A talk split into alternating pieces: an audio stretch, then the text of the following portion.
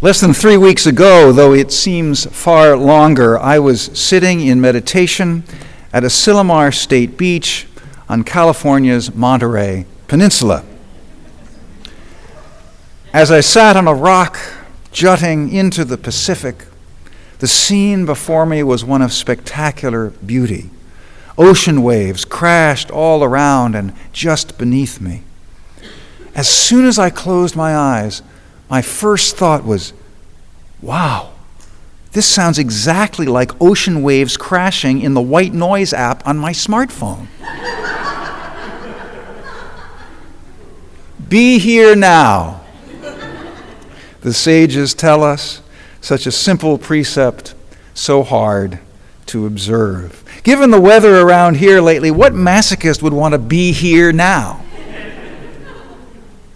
Two weeks ago, I was at the San Francisco airport desperately trying to return to Boston. I'll repeat that. I was in California. I was in California desperately trying to fly to Boston, where, as we all know, everybody was wishing they were in California. There really is no place like home. It was time for me to come home. I was in California for the Unitarian Universalist Ministers Association Institute for Excellence in Ministry. Can you tell? Do you feel the excellence? There was definitely a lot of excellence there. I was deeply privileged to experience a seminar led by Joanna Macy, the legendary eco philosopher and activist. And I got to hear my friend Jacqui Lewis preach Jacqui is the amazing senior minister of Middle Collegiate Church in New York City, an intentionally multiracial, multicultural, justice making congregation that's a tremendous inspiration to us here at First Parish in Cambridge. Their slogan is love, period. I love that. Love, period. Jacqui took as her text, Christian preachers do that, you know, they, they take a text from Scripture and they preach on it. What a concept. Anyway, Jacqui took as her text the book of Exodus, chapter 3. When God speaks from a burning bush and informs Moses that he is indeed the man, the man to lead his people from bondage in Egypt to liberation in the promised land. Now, Jacqui did a much better job of telling the story than I possibly can, so I'll just say that Moses was not happy to hear this. This was not the gig he signed up for. And he was scared. Who wouldn't be? There's a bush on fire but not consumed, and the voice of God is telling you, you have to start a revolution. Poor Moses, Jacqui said, called, terrified, resistant, overwhelmed. Now, somehow Moses had the presence of mind to ask God, What is God's name? You'd think the burning bush that's not consumed and the voice would be enough, but no, Moses wants ID. And God answers, Yahweh. At least that's how it's usually pronounced these days. Some pronounce it Jehovah. The Hebrew letters are Ehyeh, Asher Ehyeh. Ehyeh, Asher Ehyeh. For thousands of years, rabbis and theologians and scholars have argued over what those three words mean. The literal translation is, I will be what I will be. It's often rendered as, I am that I am. Jacqui Lewis has a rabbi friend who offers this translation I will be who I am about to become. I will be who I am about to become. That's how I feel about this congregation that I love so much we will be who we are about to become. We are loved. We are free. And we are called. Loved is first and most important. Love, period. You don't have to try so hard.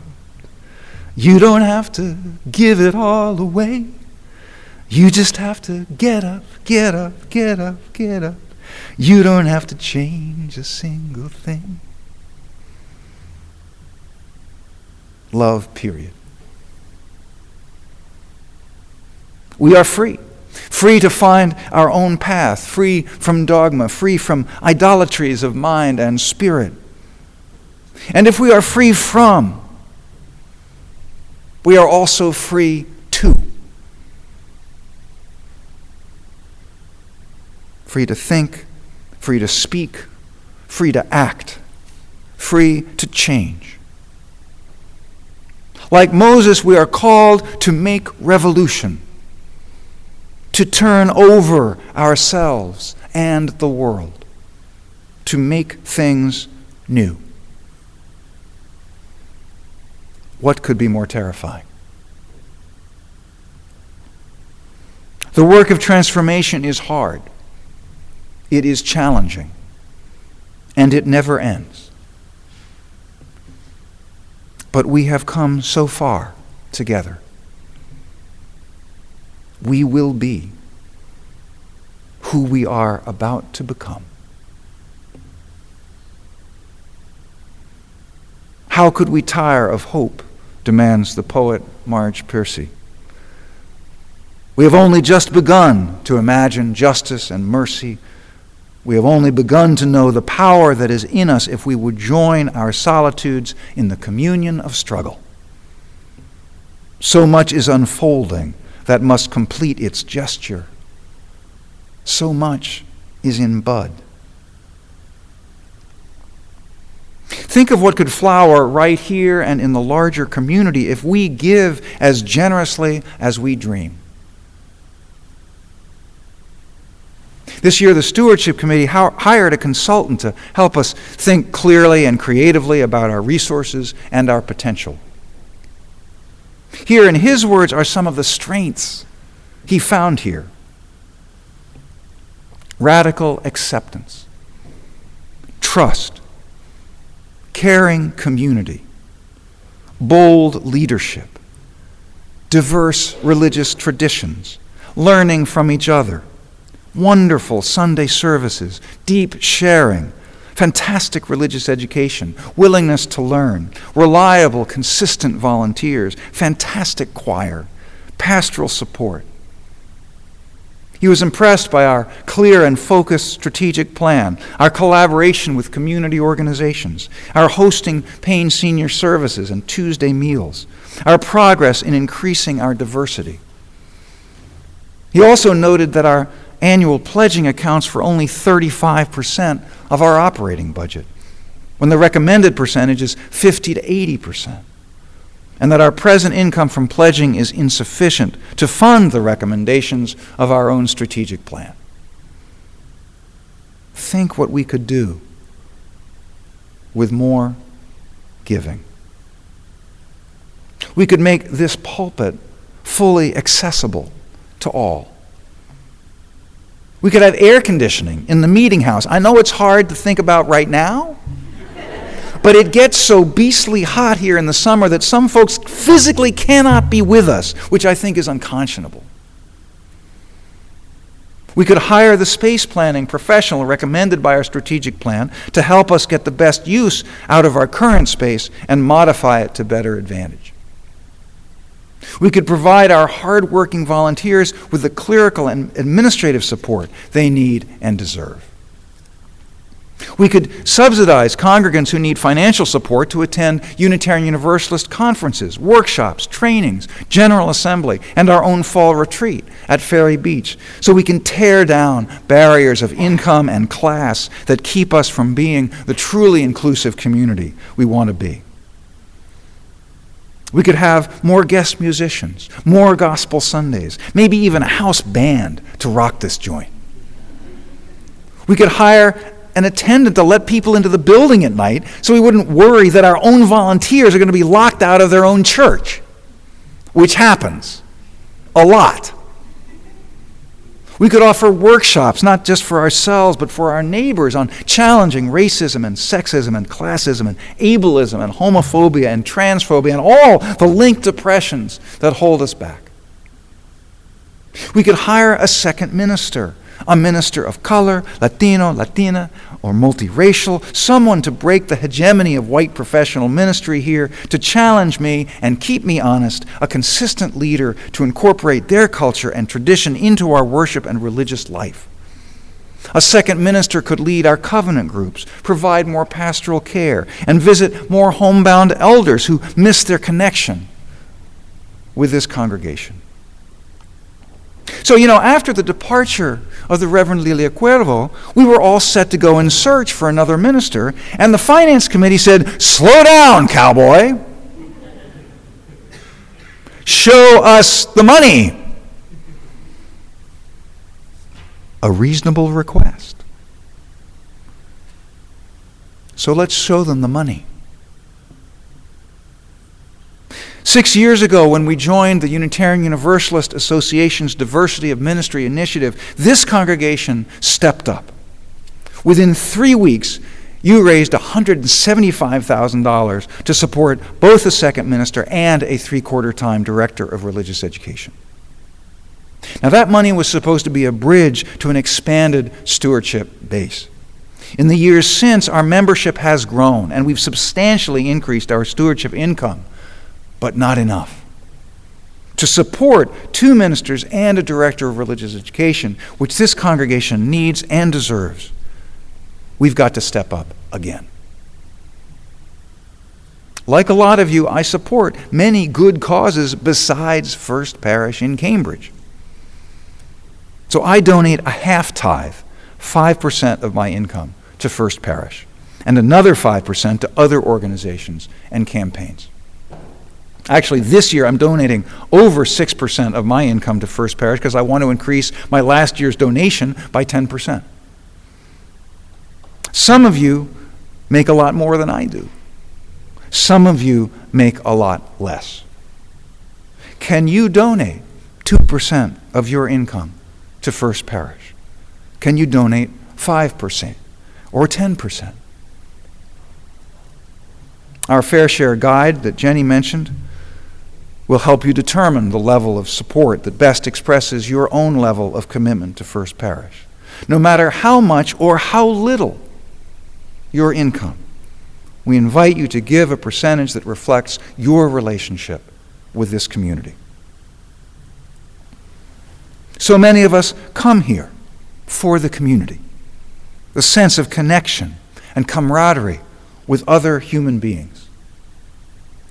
But community is not just in the present. Community extends into the past and into the future. We owe our ancestors faithfulness to their boldness, their vision. And we owe our descendants our own boldness and vision.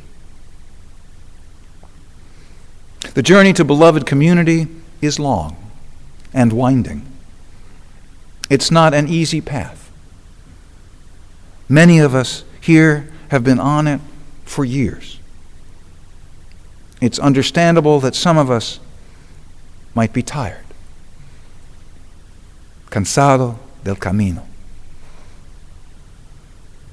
As a young man, the poet David Whyte felt so tired and so listless, he asked a friend for advice.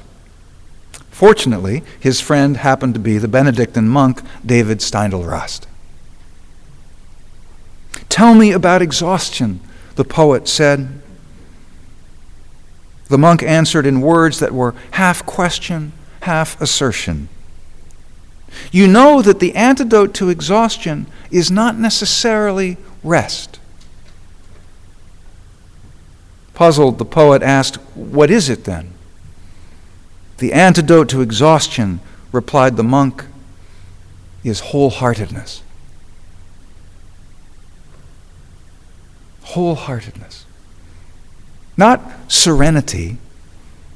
Not total and complete satisfaction. Not 24 7 excitement. Communities are not like that. Life is not like that.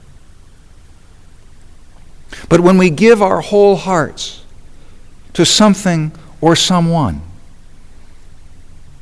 we feel a shift in our soul.